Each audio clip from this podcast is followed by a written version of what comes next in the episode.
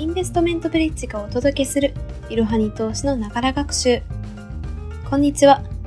苦めのコーヒーが好きなインターン生の坂田です。本日は記事のご紹介です。本日ご紹介する記事は、ホールド一択、ビットコインの始め方、やり方のまとめ、次世代の仮想通貨で稼ぐ方法を超初心者向けにわかりやすく解説です。まずはじめに結論を3点ご紹介します。1、ビットコインは仮想通貨取引所で購入できる。2、500円前後から気軽に始められる。3、初心者には大手取引所のコインチェックがおすすめ。それでは記事本文に入っていきましょう。では、まずは簡単にビットコイン、仮想通貨の投資の始め方ややり方をご紹介していきます。まずはじめに行うことは仮想通貨取引所で無料口座を開設するということです。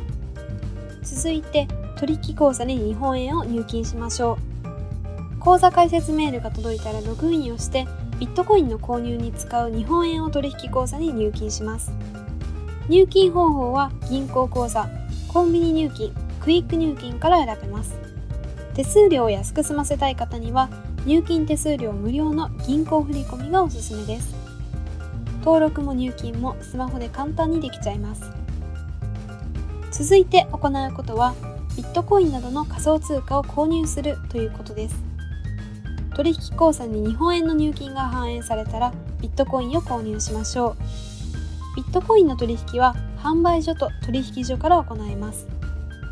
ちなみに販売所では運営会社が提示した価格で仮想通貨を売買できます。スマホで手軽に買いたい人におすすめです。そして取引所はユーザー同士で仮想通貨を売買できます。取引コストを抑えたい人におすすめです。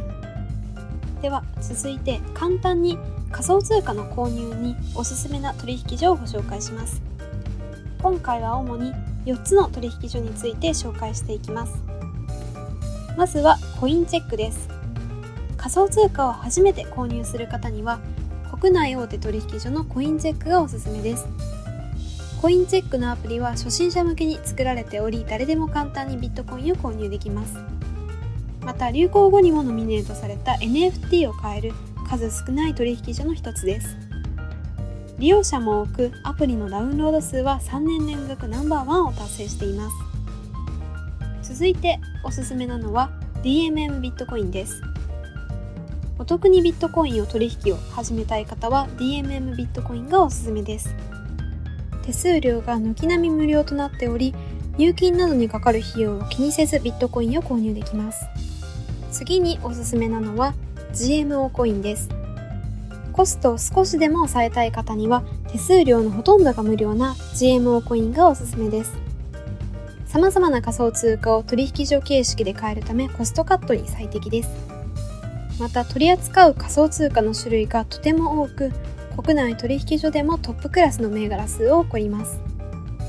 最後におすすめするのが FTX Japan です。本格トレードに挑戦したい方には FTX Japan の利用がおすすめです。世界有数の取引所が日本で本格運営を開始し、今までの国内取引所にはなかったサービスを利用できるようになりました。ソラナや FTT など他の取引所では買えない仮想通貨を扱っているのもポイントです。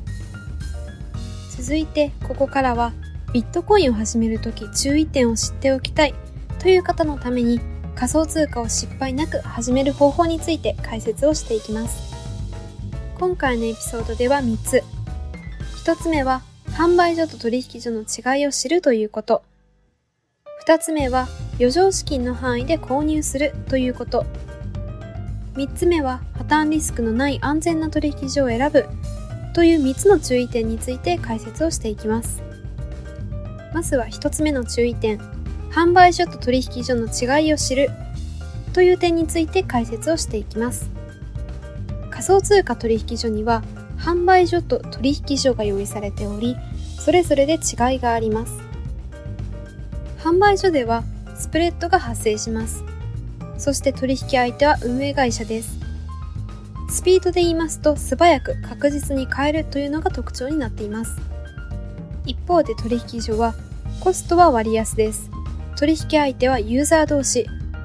スピードの観点から言うと取引が成立しないこともあります。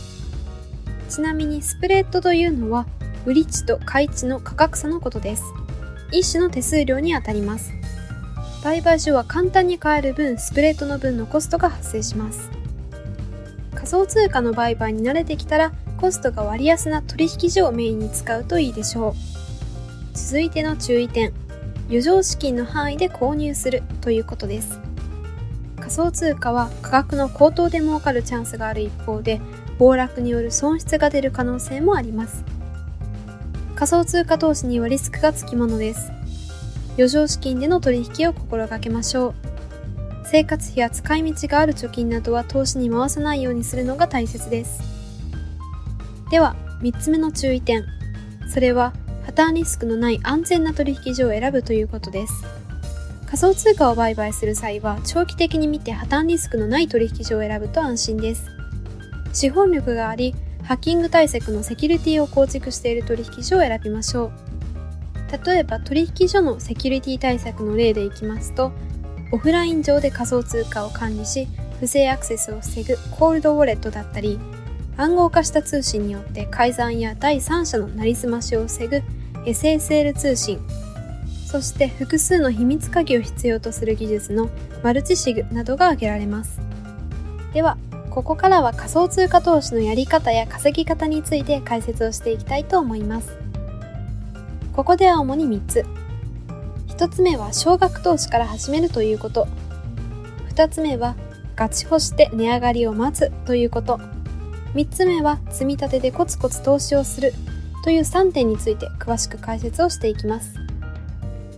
まず1つ目は少額投資から始めるということです。仮想通貨への投資を始める際は、まずは少額投資がおすすめです。ビットコインを少額購入して価格の上昇や下落を実際に体感してみましょう。仮想通貨は0.01ビットコインのように少数で単位で購入ができます。500円くらいから気軽に買えることが特徴です。続いてのコツはガチホして値上がりを待つということです。仮想通貨のガチホとはガチ、本気でホールド、保有をするの略称で長期にわたって仮想通貨を売却せずに保有することを指します。数ヶ月から数年単位のガチを行って価格が上昇するまでゆっくりと待つ手法です。相場の値動きを追う必要がないため忙しい人でも無理なく取り組めます。初心者にとってガチ法は最強の戦術と言えるでしょう。では3つ目のコツ。それは積み立てでコツコツ投資をするということです。毎月一定の額を買い増しする積み立て投資も初心者にはおすすめです。投資に関する難しい知識がなくても気軽に始められます。積み立て投資とは、ドルコスト平均法を用います。これは値動きにかかわらず一定の金額、頻度で購入をします。仮想通貨の価格が高い時期には高値掴みを避けられ、仮想通貨の価格が安い時期には多くの量を購入できます。コインチェックや GMO コインは自動積み立てサービスを利用できるので、ほったらかしでビットコイン積み立てをしたい方にはおすすめです。では、ここからは仮想通貨の始め方に関する Q&A についてご紹介していきたいと思います。Q&A を確認してビットコインを始める際の参考にするといいでしょう。まず1つ目のよくある質問は、ビットコインとはどんな仮想通貨？という質問です。ビットコインとは世界で初めて開発された仮想通貨のことです。仮想通貨の代表格で時価総額ランキング1位に君臨しています。発行枚数の条件が2100万枚数と決まっており、希少価値が上がる可能性があります。そしてデジタルゴールドと呼ばれるほどの地位を確立しており、資産として保有する人も増えています。十数年前にはほとんど価値がなかったビットコインがなんと今では1枚数百万円の価値を持つようになりましたビットコイン投資は今からでも遅くないと考える人も多いですでは続いての質問初心者はやめた方がいい投資方法とは何でしょうか？という質問です難易度が高く初心者に向かない投資法は次の通りです。例えば短期トレードです。数分や数日単位の短期トレードにはチャート分析や情報の収集が必須です。そしてレバレッジ投資もその一つと挙げられるでしょう。預けた証拠金を担保に証拠金以上の金額を取引する投資法です。リターンは大きいのですが、損失も膨らみやすいです。そして草コイン投資も避けた方がいいでしょう。時価総額の小さい仮想通貨は価格変動が非常に激しく突然暴落する恐れがあります。知識やスキルが必要な投資法は仮想通貨の取引に慣れてから挑戦するようにしましょう。続いて3つ目のよくある質問。仮想通貨には税金がかかるという質問です。仮想通貨取引所には税金がかかるタイミングがあります。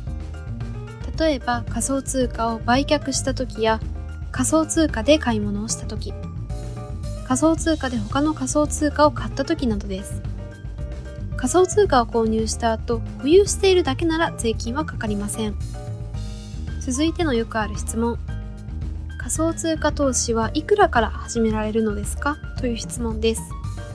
ビットコイン投資は1000円前後であれば問題なく始められます。大手取引所のコインチェックの場合はなんと500円相当から購入できます。500円で始められるのならお試し感覚で始められそうですよね。では最後の質問です。仮想通貨投資は稼げるのでしょうか？という質問です。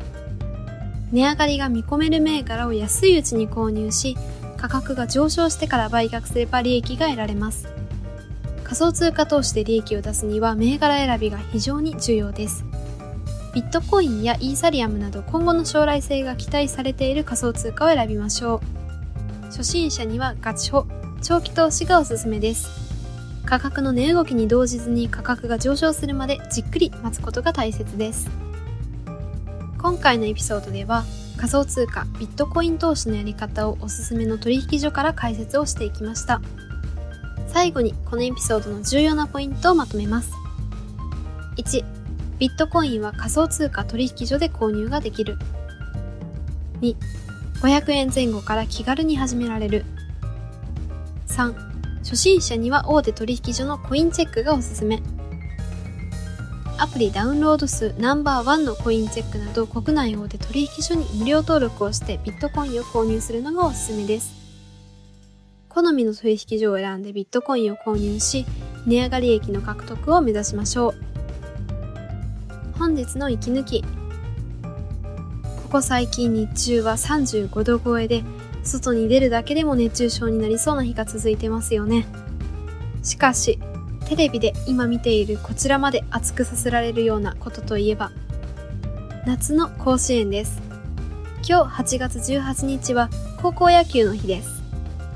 1915年のこの日に第1回全国中等学校優勝野球大会が開会されました今年は104回目の開催で8月6日から22日までの開催となっています皆さんは自分の応援している高校などはありますでしょうか？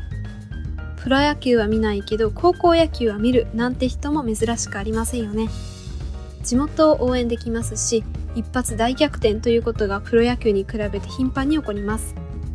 高校生の多大な努力が集約されたあの舞台に熱狂しない人はいないと思います。最後までテレビの前で今年も夏の熱い戦いを見届けましょう。本日も最後までご視聴いただきありがとうございましたぜひこの番組への登録と評価をお願いいたしますポッドキャストのほか公式 LINE アカウント Twitter、Instagram Facebook と各種 SNS においても投稿しているので、そちらもぜひフォローをよろしくお願いいたします。ローマ字で、アットいろはに投資です。また、株式会社インベストメントブリッジは、個人投資家向けの IR、企業情報サイト、ブリーチサロンも運営しています。こちらも説明欄記載の URL よりぜひご覧ください。